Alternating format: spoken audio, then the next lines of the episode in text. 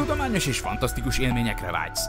Akkor csatold az öveket és lépj be hozzánk a Parallaxisba. Üdvözlünk a Parallaxis univerzumban!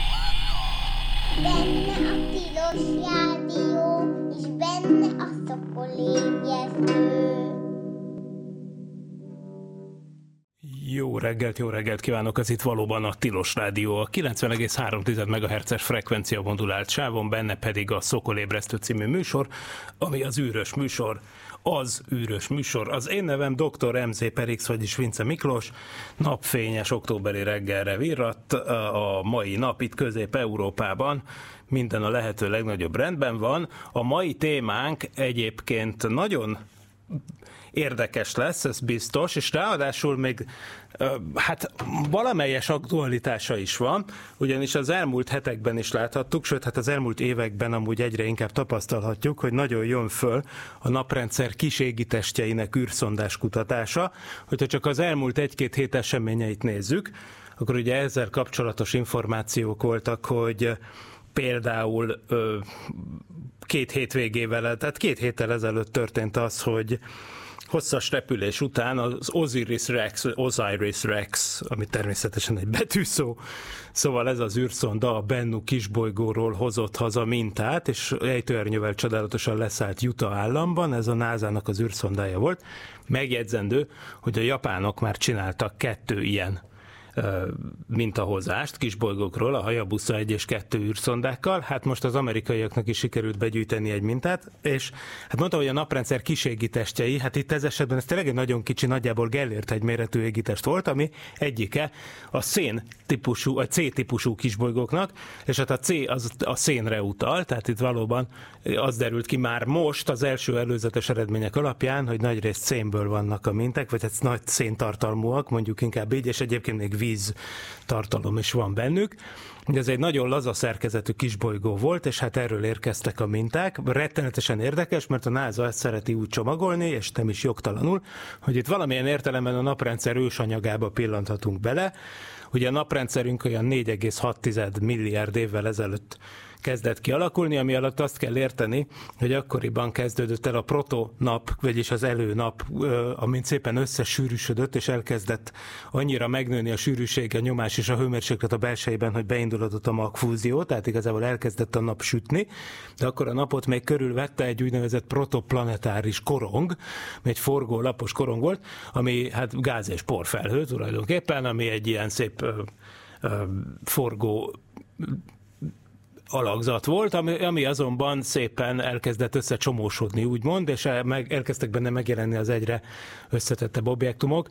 Így alakultak ki a bolygókezdemények, a planetezimálok, amelyeknek egy része aztán bolygóvá vált, mint például a Föld is ilyen, de egy része azonban nem használódott fel ebben a folyamatban, tehát ilyen módon nem estek át ezek az anyagok azokon a folyamatokon, amik a Földet annyira átgyúrták. Hát nyilván egy ilyen differenciálott égítést, ahogy egyébként múltkor Avi Leiba Harvardról, aki, akivel beszélgettem a két héttel ezelőtti adásban, ő is említette, hogy ugye a bolygók elindulnak valami kezdő összetételből, ami jellemzi az adott naprendszer, de hát aztán sok minden történik velük, Például ugye a differenciálódott nagyméretű bolygótestek belsejében me- megolvad a, a vasmag, és akkor elkezdődnek ott az áramlások, és elkezd szépen sűrűség rétegzett módon kialakulni valami, megjelennek mindenféle változó szilikát összetételek. Tehát a lényeg az, hogy a bolygók összetétele változik, ezért aztán, amit ma a Földön megtalálunk, az semmiképp sem a naprendszer ősanyagának összetétele, de például az ilyen kisebb méretű kisbolygók esetében, amelyek annyira kicsik,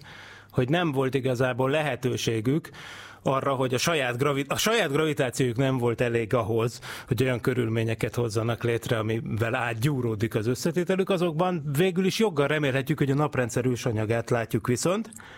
Természetesen ilyesmit a meteoritokban is ö, tudunk találni, hát ez lényegesen egyszerűbb, de érdekes megnézni, hogy mi van ott helyben, a, a, például ez az, ez az égítest, ahonnan az Osiris Rex hozta a mintát, ez ugye nagyon úgy tűnik, hogy egészen hasonló jellegű, mint a szenes kondrit nevű meteoritok. Ezt mindig is gyanították, de sosem nézte meg eddig senki közelről, soha nem hozott még senki egy ilyen fajta kisbolygóról mintát egészen mostanáig. A másik nagyon érdekes dolog, amiről mondom, hogy szintén aktualitása van a kicsinyégi testek kutatásának a naprendszerben, hogy néhány nappal ezelőtt, egészen konkrétan előző pénteken, ami 13-a volt, de ennek ellenére sikeres start történt aznap, mégpedig a várva várt Psyche, vagy Psyché nevű űrszondának a startja, ami az azonos nevű kisbolygóhoz repül, ami egy nagyon különleges kisbolygó, mert ebben viszont azt várjuk, hogy olyasmit látunk, mint amilyen, mint a, a fém, fémes meteoritoknak az alapanyaga. Ugye a, a, a pszichéről, vagy psziché kisbolygóról azt szokták mondani, hogy az egy, egy, egy lehetséges, hogy az egy korai bolygó, bolygó kezdemény volt valaha, egy ilyen planetezimál, mint amit emlegettem. Ugye a Föld belsejében is van egy vasmag, egy nagy méretű, nagy hát mondjuk a Földhöz képest nem olyan nagy méretű, de hát azért mindenképpen tekintés méretű, ilyen ezer kilométer környéki átmérő, vagy esetleg annál is nagyobb olvatvasmag. Na most a, a pszichében az az érdekes, hogy elképzelhető, hogy ez egy ilyennek a maradványa, tehát hogy lehet, hogy valaha volt körülötte egy bolygó, csak azzal történt valami nagyon durva dolog, és megmaradt a vasmag, vagy soha nem is alakult ki a bolygó? Hát ez egy nagyon érdekes kérdés, nem tudjuk, de e, ezt is ki fogják deríteni hamarosan, hiszen elindult az óriási Falcon Heavy hordozó rakétával pénteken, a 13-án, október 13-án pénteken a kisbolygó felé az űreszköz. Hát szóval a naprendszer kiségitesteinek kutatása az mindenképpen egy aktív kutatási terület, és akkor most rákatünk a mai témánkra, ami, ami az üstökösök kutatása, és annak is az egyik ikonikus küldetése, a Rosetta küldetés, amely 2014-ben először csinált olyan bravúrokat, hogy egyrészt az űrszonda pályára állt egy üstökös, a Csúriumov Gerasimenko üstökös körül, másrészt pedig a leszálló egységet is elindította a felszín felé, sőt a leszálló egység el is érte a felszínt.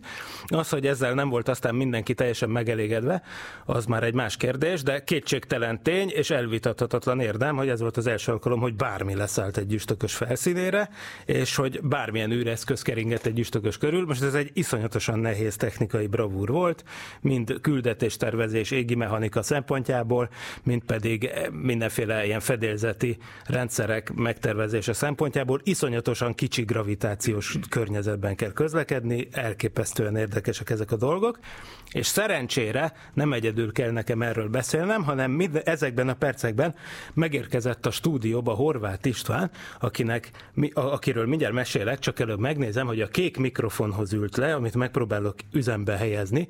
Kérlek szépen István, húzd magadhoz közelebb azt az eszközt, körülbelül úgy, mint ahogy én tartom a saját számhoz ezt, mert az tűnik az ideális kombinációnak, és ha ez megtörtént, akkor csináljunk egy hangpróbát. Jó reggelt! Jó reggelt, üdvözlöm a hallgatókat. Na, hát fantasztikusan szólsz. Tehát Horváth Istvánnal már a, többször is találkozhattak a hallgatók. Ugye egyrészt betelefonálóként, még annak idején, de leginkább akkor, amikor a Vega, amikor Szalai Sándor emeritus kutató professzor úrral együtt jártatok nálunk, amikor a Vega űrszondáról beszéltünk, ami szintén egy üstökös kutatási első ség volt, hiszen az első olyan űrszonda volt, ami megközelített egy üstököst, konkrétan a Héli üstököst 1986-ban a föld közelsége idején. És ö, téged akkor úgy mutattalak be, és most ez a kérdés, hogy most hogy mutassalak be, hogy olyan emberként, aki annak idején, amikor a Vega repülések történtek, akkor a, a KFKI RMI részecskés magfizikai intézetében dolgozott fejlesztőmérnökként. Igen, e- pontosabban a Vega után valami. Ja igen, a Fobo, te a Foboszra érkeztél, igen, igaz, igaz, igen, igaz, igaz. Hát így is 30 éve. Igen, igen, mert hogy abban az adásban amúgy nem csak a Vegáról beszélgettünk, hanem egy másik olyan projektről, amelyben magyar űreszköz jutott volna el egy kiségitest közelébe, mert magyar fedélzeti számítógéppel felszerelt űreszköz, ami a Phobos Lander lett volna, ami a Mars Phobos holdjára krumpli nagyságú és nagyjából mondjuk Tihanyi félsziget méretű Phobos holdjára szállt volna le egy szovjet űrszonda, amely nem történt meg, de ez ugye nem a magyarokon múlt, mert már azelőtt kikapcsolt az űrszonda. Na most arról beszéltünk annak idején, de hát nem hiány, és akkor hát nyilván ez egy szomorú történet, hogy nem sikerült a Phobosra leszállni, de azt is elmondtátok akkor, hogy, hogy azért természetesen nem ment, nem hiába volt ez a rengeteg fejlesztés, mert aztán bekerültetek a Rosetta Projectbe, ami viszont ennek az adásnak a témája. Igen, lehet azt mondani valóban, hogy a ottani csalódottságunk azért végig itt, itt megjutalmaztatott. Nagyon hosszú volt ez a Rosetta projekt, ez része volt a, az IZA által és társországok által meghirdetett Horizon 2000 projektnek, amiben több különböző, mindegyik elég merész vállalkozás volt, és hát mint a bevezető hallottuk, ennek a Rosetta projektnek az volt a célja, hogy egy üstökösre eljusson, leszálljon rá, megvizsgálja a felületét, a porokat, ködöket, de ráadásul ezt lehetőleg úgy kellett csinálni, vagy az lett volna a cél, hogy még azelőtt érjünk oda, mielőtt a, az üstökös napközelségbe ér, és elkezd párologni, ahogy azt már ismerjük. Ilyen tulajdonképpen már volt, mert a Heli üstökös 86-os látogatás, akkor tulajdonképpen ez, ez utóbbi zajlott le. Itt viszont előre, elé akarunk menni, és ezt egy nagyon hosszas előkészítés előzte meg. Egy kis kulturális előzetes abból, hogy miért Rosetta, és több más helyen is miért tűnnek föl óegyiptomi vonatkozások. Ezzel tulajdonképpen tisztelegni akartak a egy ősi kultúrának, úgyhogy a legtöbb kísérlet neve is valamilyen módon, akár mozaik szó szerűen, de valamilyen módon a óegyiptomi mitológiából van. A Rosetta az maga a, annak a városnak a neve, ahol a napoleoni hadjárat idején találtak egy olyan követ, egy kő sztélét, egy kőlapot, amin három nyelven is fel volt írva, óegyiptomi hieroglifákkal, az újabb egyiptomi írással és görögül. Igaz, hogy töredékes volt a tábla, de nagyon sokat segített Champollionnak a egyiptomi hieroglifák megfejtésében, de mondhatnám a filé leszállóegységet, amit viszont arról a obeliskről neveztek el, amit Dél-Egyiptomban találtak, még a 19. században, és ez is egy kétnyelvű felirat volt. Továbbá még megemlíteném a Osiris kamera rendszert, ami, amivel a legtöbb képet kaptuk, és hát az is valamilyen módon, még ha bozaik szó is, de egyiptomi mitológius istenségre utal. Igen, hát e, a, emleget, ugye egyrészt az megjegyzendő még, hogy a filé leszálló egység egy pályázat eredményeként lett elnevezve, ami teljesen beleilleszkedik, de ugye eredetileg még emlékszem, hogy a Roland mozaik szóval illették, ami egyszerűen a Rosetta Lander, és aztán utána valaki, szerintem lehet, hogy diákok, vagy valakik, de persze illeszkedve az, Európa, az egyiptomi kultúrkörhöz ezt választották, és még a másik, amit akartam mondani, hogy felmerült hogy a Champolionnak a neve, aki magát a megfejtést csinálta a Rosetti kő alapján, és hogy, hogy hát ugye az e, eredetileg lett volna egy Champollion űrszonda is, amit a NASA tett volna bele a buliba. Tehát a legele, az, első, az első tervekben úgy lett volna, hogy, hogy ez egy nemzetközi Hát nem annyira durva, mint a héli üstökös esetében, ahol a, az európaiak, a szovjetek, meg a japánok is küldtek űrszondákat, meg a NASA, meg a földkörüli pályáról mindenféle műholdakkal tanulmányozta volna, amúgy például a Challenger, amikor felrobban pont itt volna egy olyat, tehát ez csúnya véget ért. Viszont, viszont itt is lett volna valamiféle nemzetközi együttműködés, lett volna az Egyesült Államoknak egy Champollion nevű űrszondája, ami szintén azt célozta volna, hogy leszáll egy üstökösre. Azt nem tudom, hogy pontosan ugyanarra-e, mint a, mint a Rosetta leszállhatság.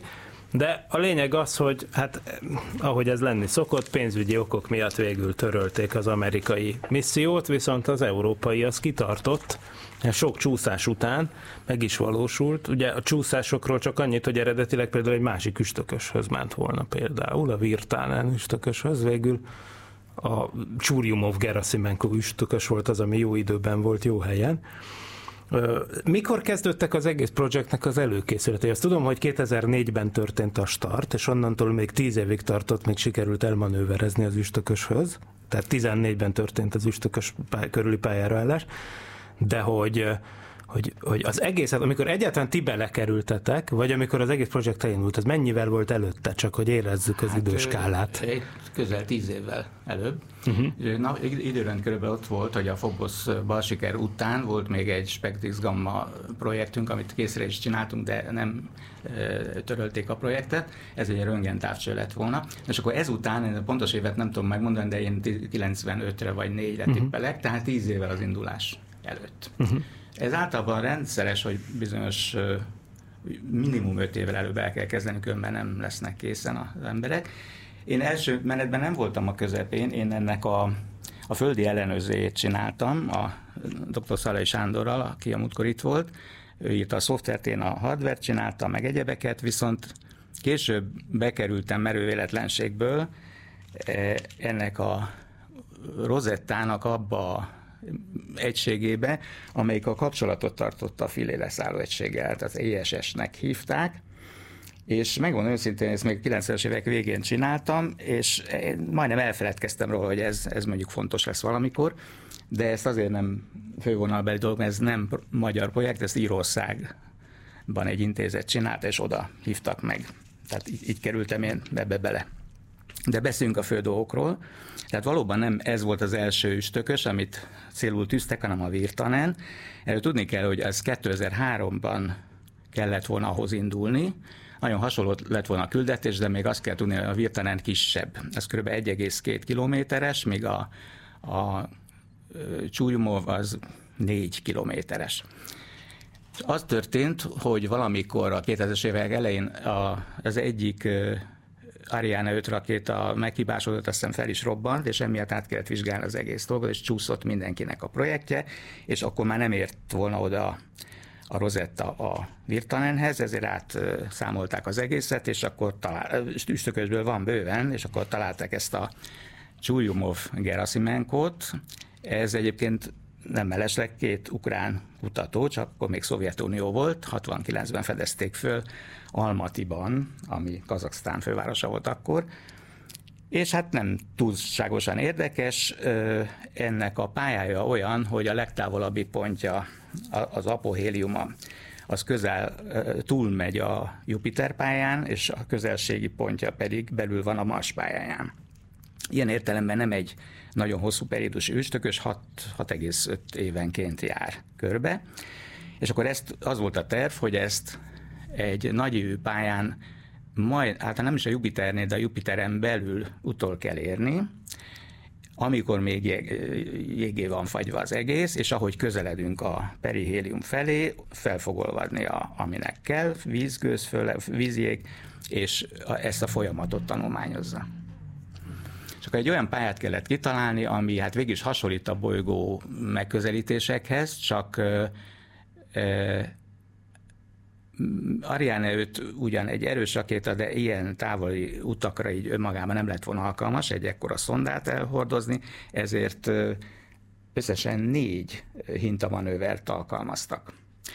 Ez azt jelenti, hogy fellőtték, 2004 márciusában sikerült ez, több halasztás után, és utána egy érdekes, hosszan elnyúlt ellipszis pályán keringett a szonda, úgyhogy Visszatért először a Földhöz, lendített rajta egyet, elment a Marshoz, az is lendített egyet, közben is fotózta másod egész közelről, aztán megint még kétszer len, ö, végzett hintamanővert a Föld körül. Itt a dátumokat nem mondom el, de ezeken egy-egy éves időszakonként követték egymást, úgyhogy elég az hozzá, hogy csak 2009 sőt 10-ben indult el igazán abba az irányba, és hát ezek szerint négy évbe tellett. Közben egyébként meglátogatta, vagy hát elhúzott a Steins aszteroida mellett és a Lutécia mellett, amelyek kisebb aszteroidák, ezek ismertek voltak, de ebből is látszik, hogy az ilyen ravasz pályáknál még egyéb bónuszokat is be lehet szerkeszteni. Na hát, és mindeközben az űrszonda mennyire van ébren? Ez mindig egy érdekes kérdés. Bizony mivel a, az előbb említett szakaszoknál volt mit nézni, továbbá mindig be kell kalibrálni a, a műszereket, ezért egészen 2004-től 10-ig, sőt 11-ig ébren volt, tehát rendszeresen tartották vele a kapcsolatot, és aztán, amikor ezeket a említett dolgokat elvégezte, és már messze túljutott a Mars pályán, akkor 2011-ben mély hibernációba küldték, ami ilyenkor azt jelenti, hogy csak egy a kis jelsebességű rádiókapcsolatot tartották fönn, és leállították benne azokat a gyrokompaszokat, ami az iránytartást biztosította, és de előtte megforgatták a szondát, ahogy ez a legbiztosabb módszer, és hagyták kihűlni, pontosabban szólva ez az energiállátás körébe tartozik, egy bizonyos fűtést kaptak egyes műszerek, amik erre kényesek, mert különben rendkívül lehűl az egész, és csak 2014 januárjában kapcsolták be megint, tehát kettő és fél évig ha jól számolom, volt mély hibernációban. Ilyenkor természetesen az alkotók csak fohászkodhattak, hogy mi lesz. Fel, ugyanis az a probléma, hogy ilyenkor mínusz 70 vagy még több fokra lehűlnek a dolgok, és a félvezetők és egyéb anyagok nem jól tűrik. Sajnos volt is ebből hiba. Aztán 2014 nyarán, kb. augusztusban tehát tulajdonképpen hátulról közelítette meg, mint egy jó vadász a zsákmányt, Tudni, hát felmerült a kérdés, miért kell ilyen sokáig oda utazni, hiszen például a Juno szonda sokkal hamarabb odaért a Jupiterhez. Nos azért, mert először is egy hatalmas rakétával indítják, és szintén vannak eszközök a fékezésre, itt viszont ennyi nincs. Az itteni hajtóanyag arra kellett, hogy később az üstökös mellett olyan manővereket végezzen, ami szükséges a kutatáshoz. És itt kell elmondani, hogy körülbelül mégis meg, mit képzeljünk el. Egy kétszer két méter alapterületű 2,8 méter magas kocka, téglatest, két oldal, mint a szárnyak állnak ki a napelemek, és az egész olyan három tonna, nem fogok számokat mondani, úgyis sem tudnám mindegyiket, és ebből 1,6 tonna a hajtóanyag. Ez a elég szokásos hidrazin és nitrogén tetroxid hajtóanyag, ami sokáig eláll, nem párolog, és megbízhatóan működik. Nagyon sokszor használják. Ezzel sem volt semmi baj, viszont 14 nyarától manővereket kellett végezni, ezt úgy kell elkezdeni, hogy órás nagyságrendben, sőt az egyik gyújtás 8 óra hosszat tartott. Csodálkozhatunk is, hogy tartott ki az üzemanyag. Hát azért, mert itt nem egy hatalmas lángcsovákat kell elképzelni, mint a földindításkor, hanem egy kb. fúvókánként egy newton tolóerői rakéták. Tehát ezek kicsik, de a mélyűrben ott nincsen már gravitáció, nekünk csak a pályát kell úgy módosítani, hogy finoman, egyeztetve az optikai keresőkkel, a, a süstökös nyomába érjünk, és ez meg is történt nyár végén ö, állt pályára. Na most, hogy pályára állt, ezt így nem is lehet mondani, mert a pályálást úgy szoktuk érteni, hogy egy nagy gravitációjú test körül keringünk. Legyen ez bolygó, akár kisbolygó, vagy holdak. Ennek a Virtanennek, vagyis hát a Csúrjumovnak a négy kilométer és kis fajlag, alig van gravitációja, ezért a szokásos értelemben vett pályáról nem beszélhetünk, hanem meg kell közelíteni, és kb. egy méter, a hozzája képest egy méter per szekundumra lelassítunk, ez szinte olyan, mint a gyalogolnánk sétálva, és amikor túlhaladunk rajta, akkor be kell indítani a ajtóművet és visszaterelni. Tehát általában ilyen háromszög alakú pályákat ír le, de nem feltétlenül körülötte, hanem bármilyen irányba, hátulról, előről, hát ez azért állandó hajtóanyagot igényelt. És ez a folyamat tartott tehát 14-től 16-ig. 16-ig ment az adatgyűjtés. Igen. A Különböző szempontok szerint volt, hát ilyen, ilyen. távolabbról, végülis már a szeptemberben egész közel merészkedett, 20 kilométerre, ugye ez változó 20-29 kilométerre, és hát az Osiris távcsővel, meg mindenféle más műszerrel figyelték, és valóban lehetett már is észre. Ja, ez a, ez a megközelítés, ez a, úgy kell elképzelni, hogy a Mars és a Jupiter pályák között félúton volt, tehát az még hideg űr, de ahogy közeledtünk, úgy melegedett a, a környék, és kezdődtek ezek a kipárogások, és ezeket finom szimatú műszerek, porérzékelők, akár kilométerekről is megérzik, ugye a csóván is áthaladott, amikor csak akarták, és ezt tartott egész őszig, és akkor november 12-én volt a mi nevezetes napunk, amikor a filé leszállóegységet lebocsátották. Ez szintén nem a, a tömege miatt ért el a üstököst, hanem nagyon finoman meg kellett határozni, hogy hol legyen a leszállóhely. Ezt egy gömb esetén sem könnyű eldönteni, de itt ez az ez üstökös olyan fura alakja van, hogy gúnyosan el is nevezték gumikacsának, mert egy, van egy ilyen alsó teste, egy feje és egy ilyen nyak választja el a kettőt. Valószínűleg ez egyszer el fog hasadni és ketté fog válni, ez még eddig nem történt meg. És ennek a kacsának a fején volt egy ilyen kopasz terület, vagy egy kis alföld, ami elég simának tűnt, hogy az lebocsássák. És akkor ezt pontosan kiszámítva 20 km, 22 km távolságból úgy állították be a, a irányát a szondának, hogy a hátány, mint egy ilyen puttony, vagy mint egy hátizsák szerepelt a filé, az finoman elengedték és meglökték, semmi rakéta, és olyan körülbelül 0,8 méter per szekundum sebességgel, tehát bárki gyalog utolérette volna, pár óra alatt leereszkedett, és hát itt ez volt a legkockázatosabb manőver az egészben, mert a gravitáció ugyan akadályoz sok minden, de, de ha egyszer vonzás sincs, akkor nehéz meghatározni, merre menjünk. Tehát csak az a célzás, az a finom irányzás segítette a haladást, és a, a filénbe volt egy, egy giro kompasz, tehát egy lentkerék. Ta, bocsánat, a, a filén nem is volt hajtómű? Még lenyomáshoz nem. se, vagy manőverezéshez nem, se? Nem volt manőverezés, ez, hogy mondjam, erre már nem tellett a, azért ez olyan dolog volt, ahogy én ezt hiszem, hogy nagyon merész dolog volt ez, és erre már nem tellett a, azért ez olyan dolog volt, ahogy én ezt hiszem, hogy nagyon merész dolog volt ez, és félig meddig, vagy egyharmadig sikerült is, de azért a Rosetta anyahajó volt a lényeg. Valószínűleg lehetett volna a rakétát, de erre nem volt szükségünk, mert hogyha elmékszünk még a Phobos leszállóegységre, az még jobban megközelítette 50 méterre, ami már szinte rajta van, és ott eresztette le, ott egy rugóval lökték meg. Itt mindössze annyi volt a különbség, hogy órákba telt, még leér. Emlékszem, a planetáriumban volt egy gyűlés, egy szeánsz, ahol egyenesbe közvetítették, ott voltak persze az alkotók, és izgultunk, hogy ezzel mi lesz. Volt is egy kis zavar, mert minden műszer jót jelentett, tehát a kisfilé elindult, ment lefelé, az Oris tárcső mutatta is, azóta fönn vannak a neten ezek a képek, távolodik, és utána belevészott az árnyékba, de ugye nem lehetett látni, hogy pontosan mi történik. Egy kicsit beszélnék a filé kialakításáról. Ez egy ilyen mosógép méretű doboz, egy köbméternek mondanám, és három olyan pokszerű lába van, és látszólag nagyon-nagyon törékeny, de pontosan ez volt a cél, hogy ugye a, töme, a, a súlya nem lesz nagy azon a égitesten, viszont ruganyosan érjen talajt. De muszáj jött talpal lefelé érkezzen. Ez is megtörtént minden bizonyal, csak a főkockázat az, hogy mi van, ha ott van egy pegyszikla, amelyik méteres nagyságrend, és vagy ez történhetett, vagy leginkább az, hogy, hogy a megkapaszkodás nem sikerült. Ez sajnos tény, ez egy műszaki hiba.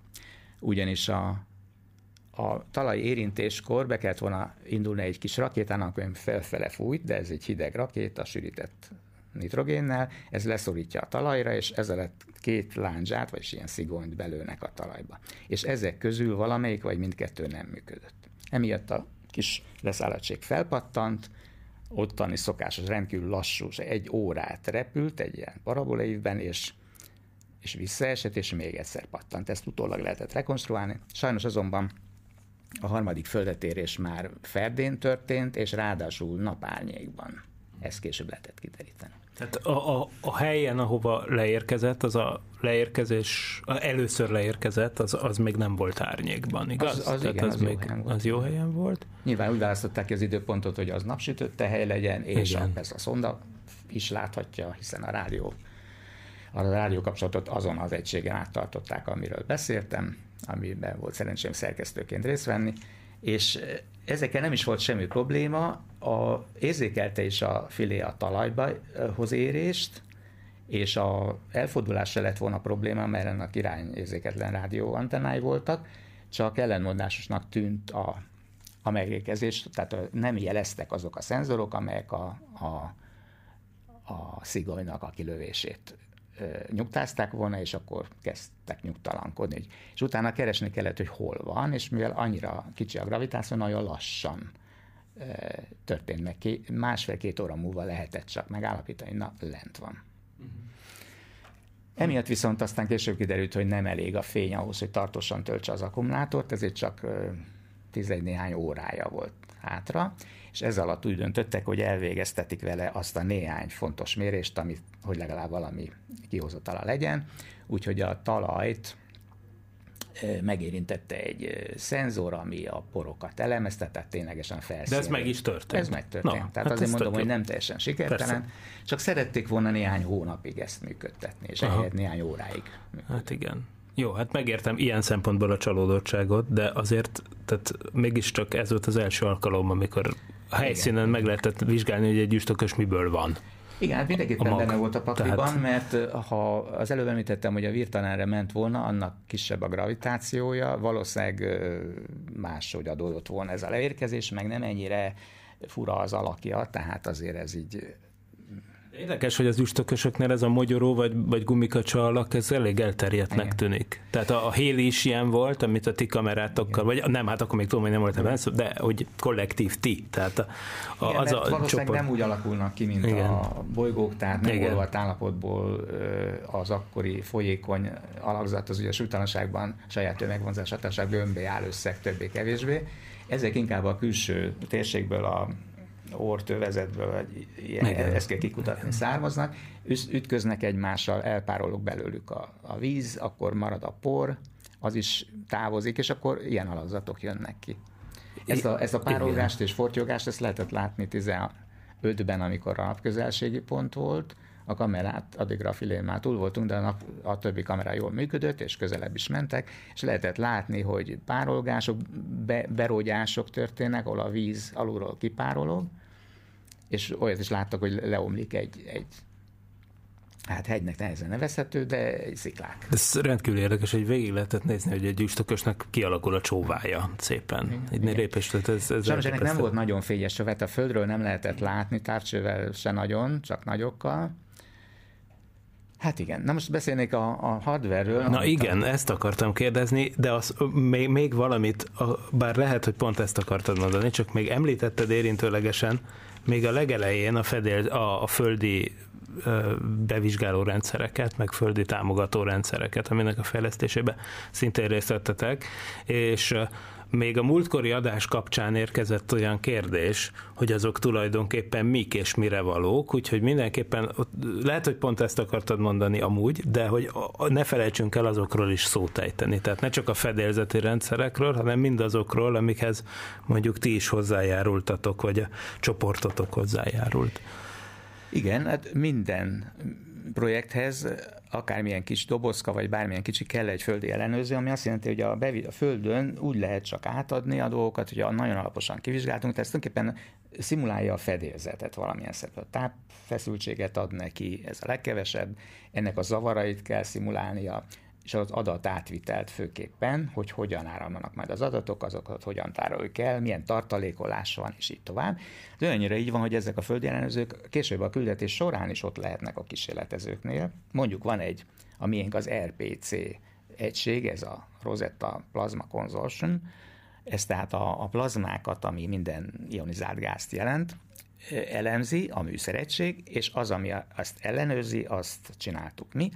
Hát, hogy mondjam, ez egy doboz, amiben egy speciális elektronika van, tehát egy kis komputer, célorientált, és mivel ezeket utaztattuk ide-oda, ez egy laptop volt hozzákapcsolva, amin a program futott. Ezt Szalé Sándor írta a szoftvert, hardvert meg én csináltam, ez olyan 8 példányban készült el, ment Franciaországba, Angliába és Finnországba.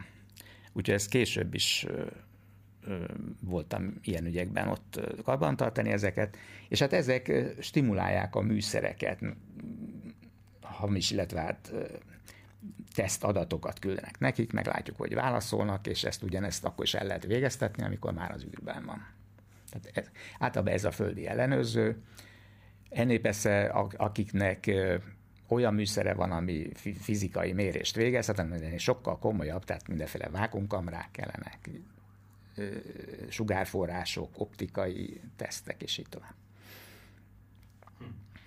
Tehát akkor ezek nem egyszer, gondolom, legalább annyira bonyolult berendezés, mint maga a cucc. Mondhatjuk, hogy bonyolultabbak, Igen. csak ugye annyi, mégse szokták olyan nagyon komolyan venni, hát komolyan veszik őket, sőt, muszáj is, mert rajtuk keresztül menjen, de nem űr, űrű kvalifikált alkatrészek kellenek, hiszen ezek a Földön működnek egy laboratóriumban, Míg viszont a fedélzeti szoftverek és hardverek azok úgy kell működjenek, hogy a lehető legnagyobb megbízhatósággal. Itt ugye tíz éven át ki volt téve a kozmikus sugárzásnak, a földi pajzs védelme nélkül, hosszú időn keresztül nagy hidegnek, és tulajdonképpen azt lehet mondani, hogy a műszerek mind jól is működtek, azt revesgetik, hogy például az a nagy hideg, vagy, vagy talán a nem egészen megfelelő tervezés okozta annak a pirotechnikai egységnek a rossz működését, vagy nem működését, amik előtte volna a szigonyokat. Ez egy, ez egy pirotechnikai eszköz, aminek a kémiája úgy tűnik, hogy becsődölt, nem működött. Tehát ott is az időzítés, idő, a jel az ment, azt lehet Igen, tudni. igen. Csak igen. nem történt meg Ilyen szempontból az az, az a csoda, hogy csak ennyi hiba volt. Aha, hát igen. Tehát azért ez egy elképesztően bonyolult manőver sorozat. Tehát ez eleve, hogy mondod, hogy igazából az gyustökös mag körül nem is lehet keringeni, hanem tényleg ilyen háromszög alakú pályákon Igen. lehet úgy, hogy mindig fordulsz egyet, amikor az egyik Ez csúcshoz olyan, érsz. mint a rozetta, de most nem a, a rozetti kő, hanem ugye van egy Ja, ilyen művészeti minta, a katedrálisok Igen. homlokzatán található, amelyben egy körbe írt ö, különböző íves geometriai minták, és hát ilyen minták szerint is. Egyébként más minta szerint is ment át cikcakba ide-oda is. Tulajdonképpen tetszőleges pályát lehet leírni, éppen azért, mert nem befolyásol a gravitáció. És a fedélzeti számítógép az, az, eznek a filének az alján volt, ott a láb a középpontja közelében, eh, együtt az akkumulátorral és a tápegységgel, és ez egy, úgy képzeljük el, egy ilyen egy köbméter, de hogy köbméter, egy, egy literes térfogatú kocka, amiben nagyon szépen szerelt áramköri panelek vannak, és ebbe egy speciális űr kvalifikált processzor volt, amit nem nagyon ismer a közönség, RTX 2000-es sorozat, nem hiszem, hogy hallott róla volna, én se sokat, de ez egy kifejezetten ö, sugárzásvédett kivitelű, nyilván katonai eredetű processzor, és ami az érdekes, majd a szoftveresünk beszél róla, ennek egy nagyon érdekes szoftvere van, egészen más gondolkodással kell hozzá programot írni. Ez úgynevezett stack-orientált műveletekkel, tehát nem azzal a szokással, amit most megszoktunk, hanem egy kicsit, ha valaki még emlékszik, a régi Hewlett Packard zsebszámológépeknél volt egy ilyen ö, eljárás, amit majd talán a szoftveresünk elmesél. Tehát akkor az a, az a tervünk, hogy Pálos Zoltánt fogjuk fölhívni a stúdióból, aki ugye már a, már a Phobos fedélzeti számítógép fejlesztésében részt vett, de aztán természetesen itt is. Na most én már is írom be a számot, és addig mesélj még kérlek arról, hogy, hogy a fedélzeti számítógépen és ezen a plazmás cuccon kívül vagy ez, ez volt a kettő fő magyar hozzájárulás a projekthez? Mert ne, nem tudom, egyáltalán úgy értem, hogy, hogy például a, a, ez, ebben mondjuk nem voltak benne mondjuk a műegyetemről valakik, vagy ilyesmi, vagy én ezt nem tudom. Nem, azt hiszem, itt ebben nem, de szégyelném magam, ha most kihagynék valakit, de most még kicsit készültem is a dologba, és nem emlékszem, hogy ebben lettek volna. Hát mi magyarok is azért egy picit oldalágról kerültünk be, földi eh, ezzel a szoftverrel, és a, az a fejlesztőnk, aki eh, ezt a számítógépet alkotta, az, az kiköltözött gyakorlatilag Németországban, mert ott voltak a hardware megépítési eh, munkálatai. Kollégánk több évet töltött ott, eléggé igénybe vette ez a, a dolog, mert nagyon sok nehézséget kellett leküzdeni, és hát, mint mondottam, menet közben kellett át tervezni a projektet az összes számítással együtt. Hát igen, ezért ez érdekes tényleg, hogy, hogy ha- na mindegy, majd ezt majd megkérdezzük Pálos Zoltántól. Most éppen pro, pro, kértem egy kis technikai segítséget a telefonálásban, mert ezt én még nem hajtottam még végre innen, és nem is nagyon jártam sikerrel, úgyhogy majd megint kérném vissza a telefonszámot majd, de hamarosan jön a tanult kollégánk, a Tilos Crew feliratú pólóval, aki meg fogja nekünk oldani, Laci, ezt a problémát. Örök hála, ez az, ez az a bizonyos telefonszám, amit föl kell hívni, és én azt csináltam, hogy beütöttem, és visszatettem, és valószínűleg ez volt a hiba. Hát pedig jól csináltad. Hát, e, és ezt már onra kapcsoltam. Ugye, ez, ez lehet, hogy ez volt a hiba. Az volt a hiba. Na, oké. Na, hát igen, most hát nem csak az űrtechnikában fordulnak elő problémák, most éppen az történt, hogy én fölöslegesen nyomtam meg egy gombot, és ezt azonban mindjárt megoldjuk, Meg be is kell kapcsolni. és be is kapcsoljuk, ez világos. Egy másik gombot azonban meg kellett nyomni. A telefonhívás az elvileg megtörtént. Bocsi. Na, tehát az, űr, az űrszondákkal sem annyira egyszerű kapcsolatba lépni.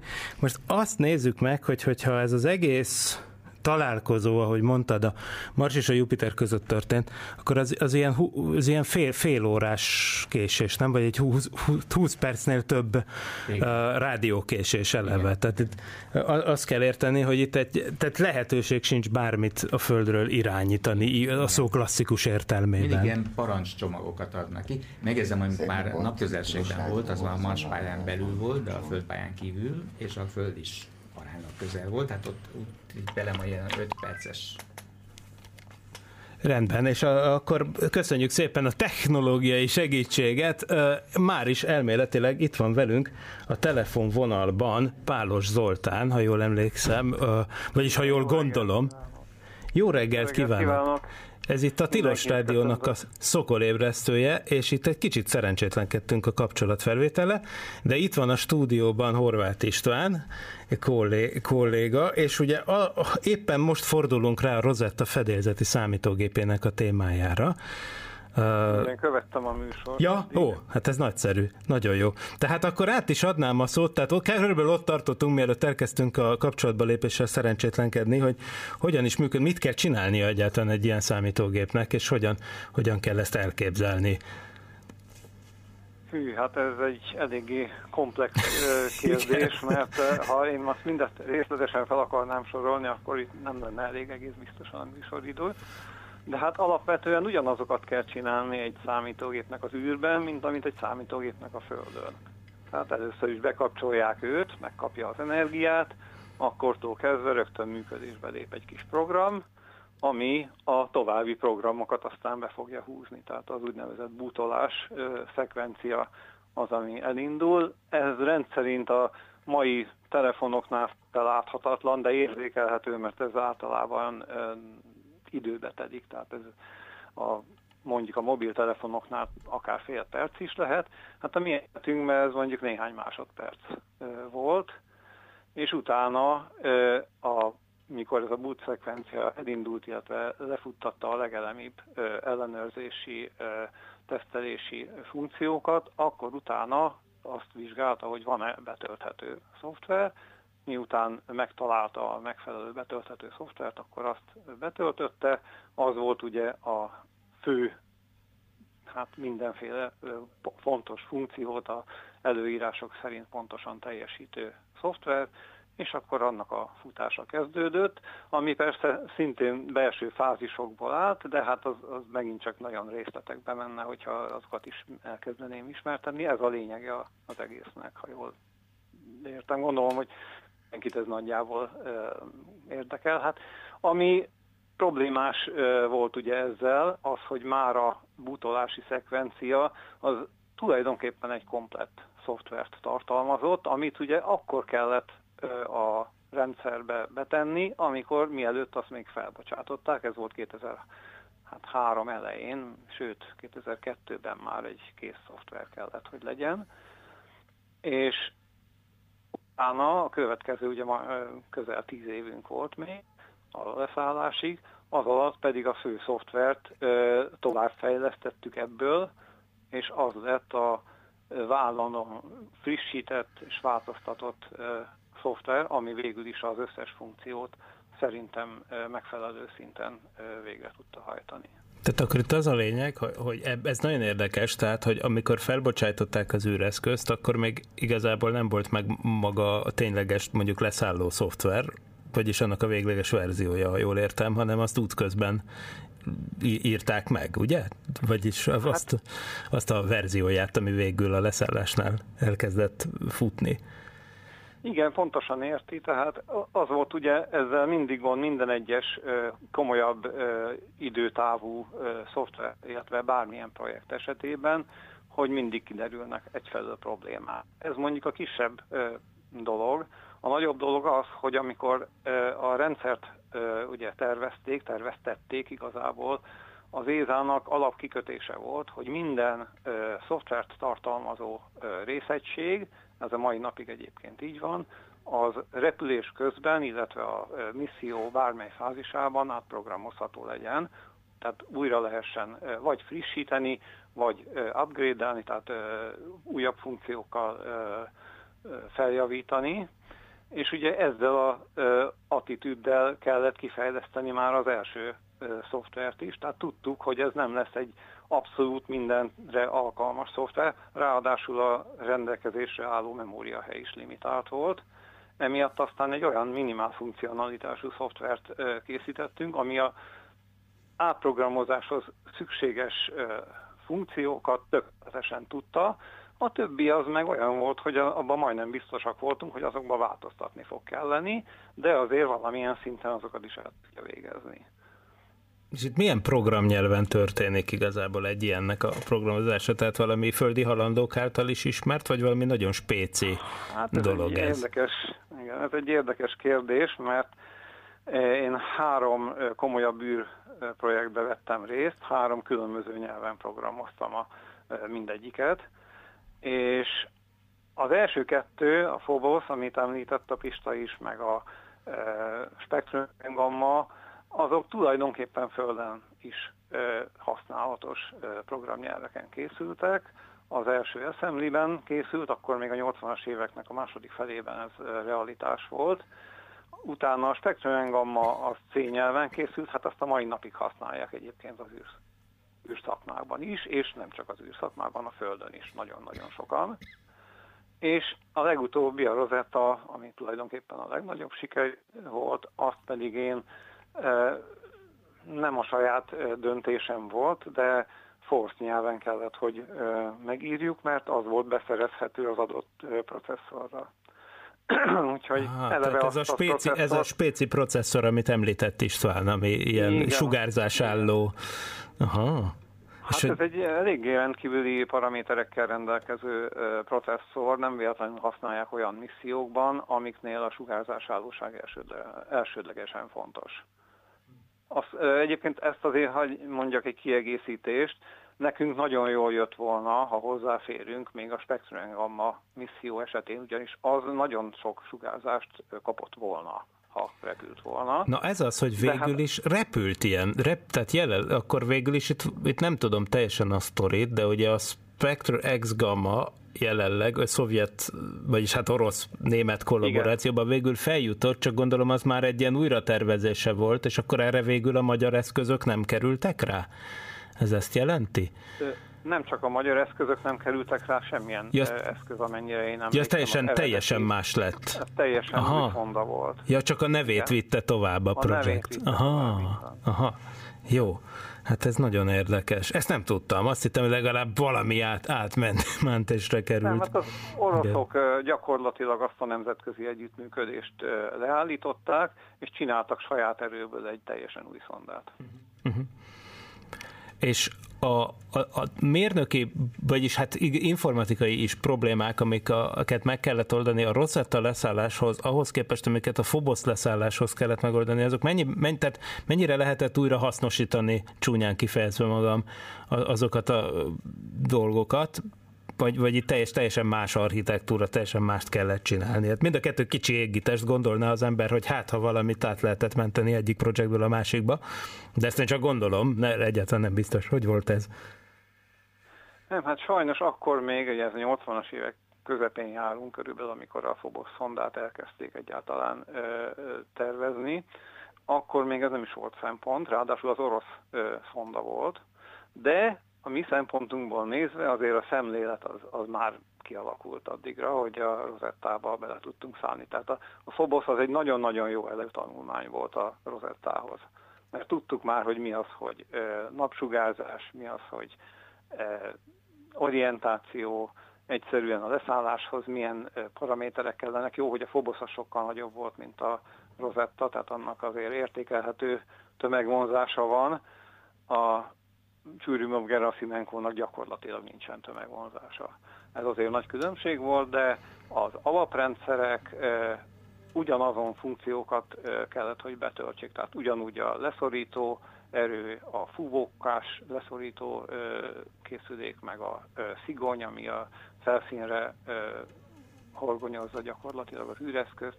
Ezek mindkét rendszerben megvoltak napelemes táplálásra ugye fel kellett készülni, tehát akkumulátor töltésre. A kezdeti, ugye azelőtt, hogy a szondát egyáltalán lebocsátják a égitestnek a felszínére, az akkumulátort fel kell tölteni, mert jó néhány év repülés közben eleve ezeket az akkumulátorokat úgy tervezik, hogy ne szolgáltasson energiát, de azért nem is menjen tönkre, hanem egy úgynevezett formázási ciklus során, a mielőtt a leszállás történik, lehessen őket üzembe helyezni. Ez egy néhány órás, maximum egy-két napos processz, aminek során a kémiai áramforrás fölveszi a kapacitását, és akkor már lehet használni arra, hogy ellássa a, a szondafedélzetet.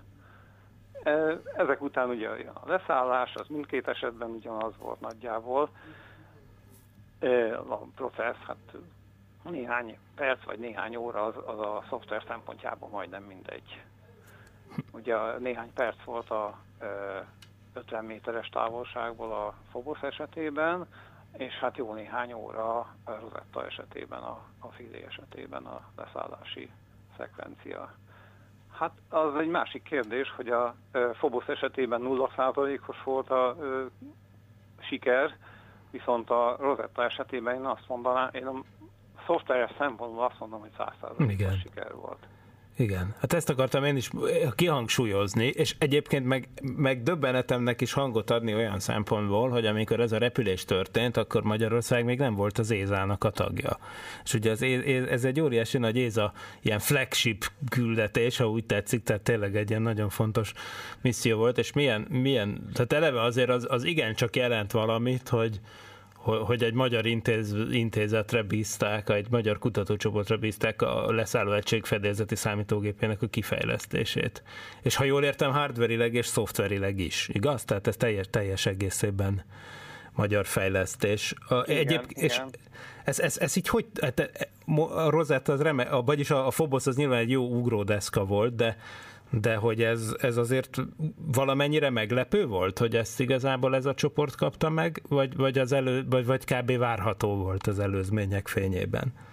Hát azért itt nagyon sok szerencsefaktor is mindig van, de az tény, hogy a heli üstökös során végzett munka, amit még a Szalai Sándor és a Szegő Károlyék kezdtek el, és folytattak utána is azért, az volt az a megalapozása ennek a ö, respektusnak gyakorlatilag, hogy a, a magyarokat rendszeresen felkérték, hogy bizonyos dologba segítsenek be, szálljanak be.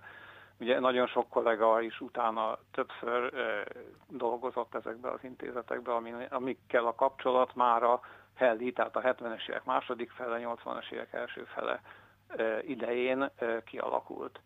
És akkor ennek aztán a folyamánya volt az, hogy a Foboszba is meghívtak minket, a Spektrum is meghívtak minket, és később, ugye akkor közben volt ugye egy rendszerváltás, és ezt nem szabad elfelejteni, ez például a szerencsefaktorok közé tartozik, hogy a rendszerváltás során egy Berlin intézet átkerült úgymond a Németországba, akkor ami eredetileg Nyugat-Németország volt, az most hirtelen Németország lett, és az az intézet, amikkel a Helli során együttműködött a mi intézetünk, az akkor már ézatagként, ugye a Németország ézatag volt, sikerült egy együttműködést kialakítani velük a helis tapasztalatok alapján. Ők tudták, hogy mi mire vagyunk képesek, illetve az a Wigner akkor már, és meghívtak minket ebbe az együttműködésbe is, ami a Rosetta lesz. Hát a Rosetta sem úgy indult egyébként, hogy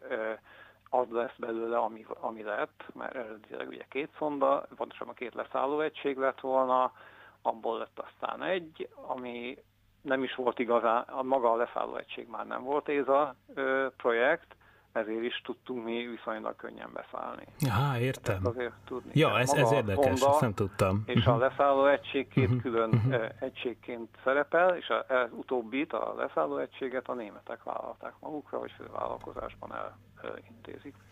És ez azt jelenti egyébként, hogy, hogy a tényleges hardware, beleértve most a fedélzeti számítógép elemeit, az oké, hogy Magyarországon lett kifejlesztve, de hogy konkrétan a hardware magát, ami fönt van az űrben, azt Németországban csinálták? Mert konkrétan a fedélzeti számítógépre gondolok, nem? Vagy, vagy a...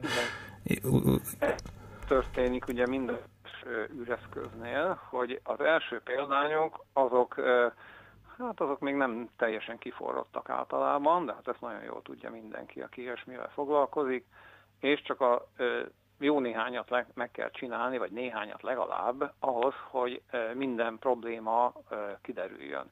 Ez az űrtechnikában úgy néz ki,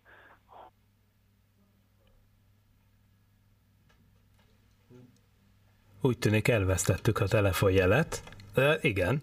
Na, szóval e, ezt de egyébként sajnálatos módon amúgy is éppen megyünk kifele az adásidőből, úgyhogy attól tartok, hogy ezt a beszélgetést még amúgy folytatni fogjuk egy másik adásban, de hát ez rendkívül érdekes. Tehát, hogy valószínűleg az lett volna egyébként a sztori vége, hogy mármint megpróbáljuk extrapolálni, tehát, hogy, hogy az első példányok esetében még annyira nem kiforrott a dolog, meg nem kell mindent annyira űrbiztosra csinálni, de aztán a végső repülő példányhoz, amikor már mindenféle űr kvalifikált alkatrész kell mindenből, akkor lehet, hogy ott azt már azt már végül is a németek rakták össze, de teljes egészében a magyar tervezés alapján. Ugye István, ezt, ezt, ezt egyetértesz, hogy ez lehetett a, a, a sztori vége. Igen, és nem csak az alkatrészek, hanem nagy tisztaságú laboratóriumok és megfelelő eszközök kellenek hozzá, részek, hanem nagy tisztaságú laboratóriumok és megfelelő eszközök kellenek hozzá, aminek a képítése annyi 100 millió forint, hogy azt nem tehetjük meg.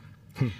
De ettől függetlenül akár a, az, minden ilyen hardware több példánya van, minimum három, de inkább négy szokott lenni, van egy ilyen laboratóriumi példány, aminek nem kell ilyennek lenni, azt természetesen az asztal sarkán is meg lehet csinálni, ennek be kell mutatni, hogy jól működik, és utána készül egy, egy ilyen demonstrációs egység, ami repülő példánynak is nevezhet, és van egy tartalék, amit akkor dobunk be, ha már a felszerelés közben ö, elromlik, vagy nem megfelelően működik az A példány, akkor a B-t berakják.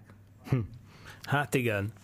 No, hát ez nagyon érdekes volt, megtanult, akkor nagyon sok mindent lehetett ma tanulni, hogyan kell egy üstökösre leszállni, üstökös körül hát nem is igazán pályára állni, hanem repkedni körülötte, mit kell csinálni, milyen programnyelven volt programozva, hát ez Fort, a Fortrant az persze ismerem, a Fortet, ezt még most, most hallottam róla először. Igen, szóval, Fort TH.